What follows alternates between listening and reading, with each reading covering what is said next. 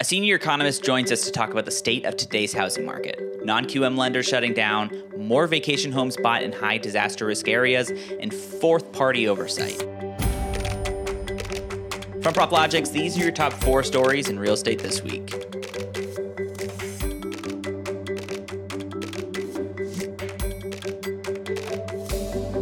So much has been changing in the market when it comes to inventory, pricing, and volume. It only makes sense that in order to help us all understand the market today, we bring in an economist, specifically Nadia Evangelou, who is a senior economist and director of forecasting over at NAR, or the National Association of Realtors. Among many things, Nadia focuses on regional and local market trends, including the effects of changing demographic and migration patterns to forecast housing activity. Here's a clip of that interview. Nadia, welcome to Four Stories. Hi, Jordan. Thank you for having me here today. so excited to have you, Nadia. Is this is this the craziest market you've ever forecasted for or been through? Actually, since 2020, and specifically uh, after like May 2020, uh, like the era of COVID 19, the world of real estate has seen like a massive uh, shift. Um, the US like housing market was unpredictable to say the least. Like during 2021, like sellers received uh, multiple offers on their houses like as soon as they were listed, and their houses like ended up like in the middle of bidding wars. Um, with multiple buyers um, and sellers like often like close at double digit like percentages like over uh, initial like asking prices. And so 2021 was uh, the best year like in the last 15 years like since 2006 like home purchases like rose in an abnormal way although like home prices were rising uh, eroding affordability. And we expected that but not at the pace that we we at the level that we saw that. So uh, more uh, and the main reason is like due to low mortgage rates. Like uh, mortgage rates were very low uh, reaching like record lows. Uh, so many buyers wanted to benefit uh, from these like low mortgage rates. In the meantime inventory also reached like record lows. Thus low inventory and mortgage rates resulted to multiple offers.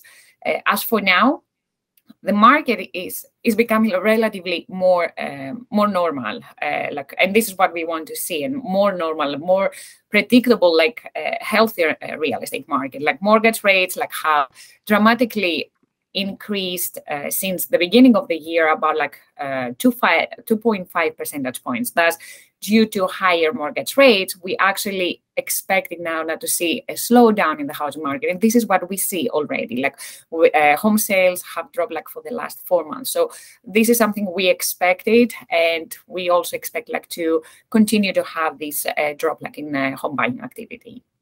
Um, right now, affordability is on many people's minds, especially first-time home buyers. Um, what would you consider to be the critical factors in shifting the market in those buyers' favor?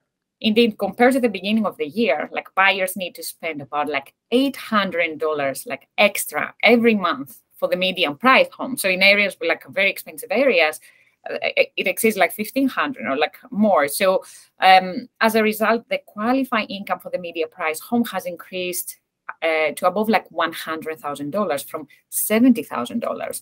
So uh, while there isn't any um, set income like requirement to buy a home, the qualifying income like shows what uh, how much like money someone needs to earn if uh, he wants to uh, to spend for principal and interest uh, about like 25% of the income.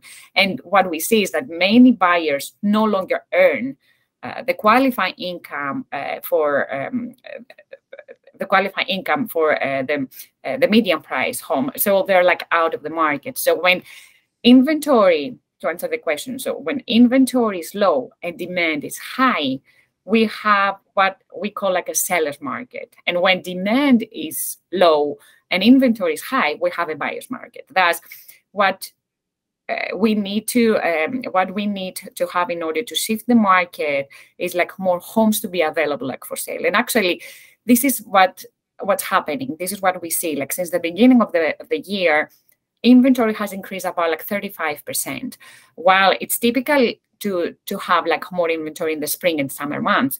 Inventory is rising uh, faster than the average level, the historical level. And according to our data, it shows that inventory, for example, rose 25% during April and May uh, compared to 8% um, which is like the pre-pandemic average like uh, level like uh, growth like for the same like uh, time frame however we we should also have in mind that we are still missing like many homes and to give you an idea in a balanced market we need to have about like 2 million homes available for sale. However, we currently have just a little like over 1 million. So although inventory is rising, it's still low. So this is what we mm. have to have in mind.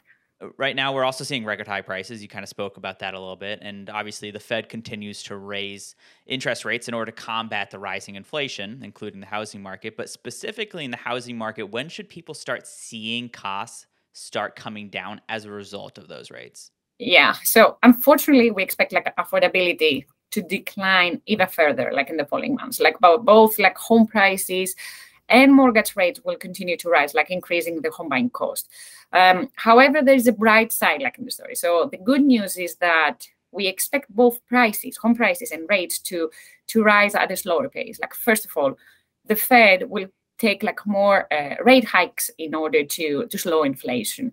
Uh, although the Fed already raised uh, its short-term interest rates like uh, three times, inflation still runs uh, at 40-year high. And we have mentioned like many times, multiple times, that it will take several months for the Fed to slow uh, inflation. And of course, the, the war in Ukraine doesn't help. Like it makes Fed's mission like uh, even more difficult. So as the Fed will raise interest rates like uh, uh, in the following months, like mortgage rates will also increase.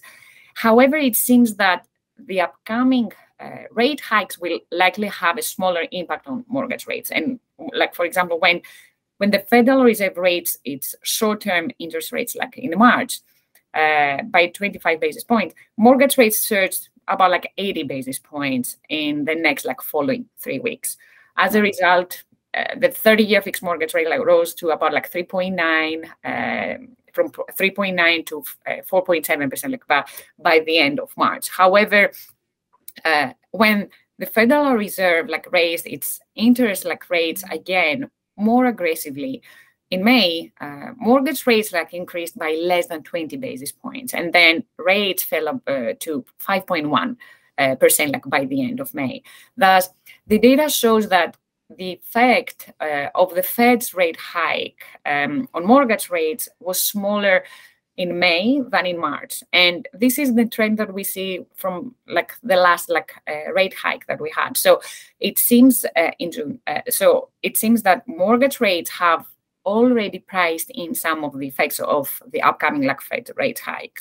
Uh, so although mortgage rates will continue to, to rise, I don't expect to see the same sharp increases uh, that the market experienced back like in March and April. So it's possible rates to surpass like 6% uh, in July and reach about like 6.5% by the year end. And as for prices, uh, which is the other factor that increases like the borrowing cost, we also expect to continue to rise, but at a slower pace. And to give you an idea, home prices will likely like rise about like 8% in 2022. So unfortunately, we right. don't see like in the near future to have like uh, some uh, easing like the affordability. No, we we expect to yeah. decline even further. Yeah, and uh, this is a uh, this is a question that people ask me about, but I'm, I tell them I'm not an economist. So, um, but but since I'm talking to an economist, how comfortable are you in making predictions for the housing market over the course of the next three to six months? Yeah no one can tell like what it will happen like for sure like in the next six months um however after looking like at the data we can tell what's more possible like to happen. So for the second half uh, of the year, like for the third and fourth quarter of 2022, we expect home sales to drop about like 14% on average and home prices to rise about like 7% like on average. And uh, as for mortgage rates, um, as I mentioned like already, that the 30-year fixed mortgage rate is possible to reach like about like 6.5% by the year end. Mm-hmm. So these are some predictions that we have.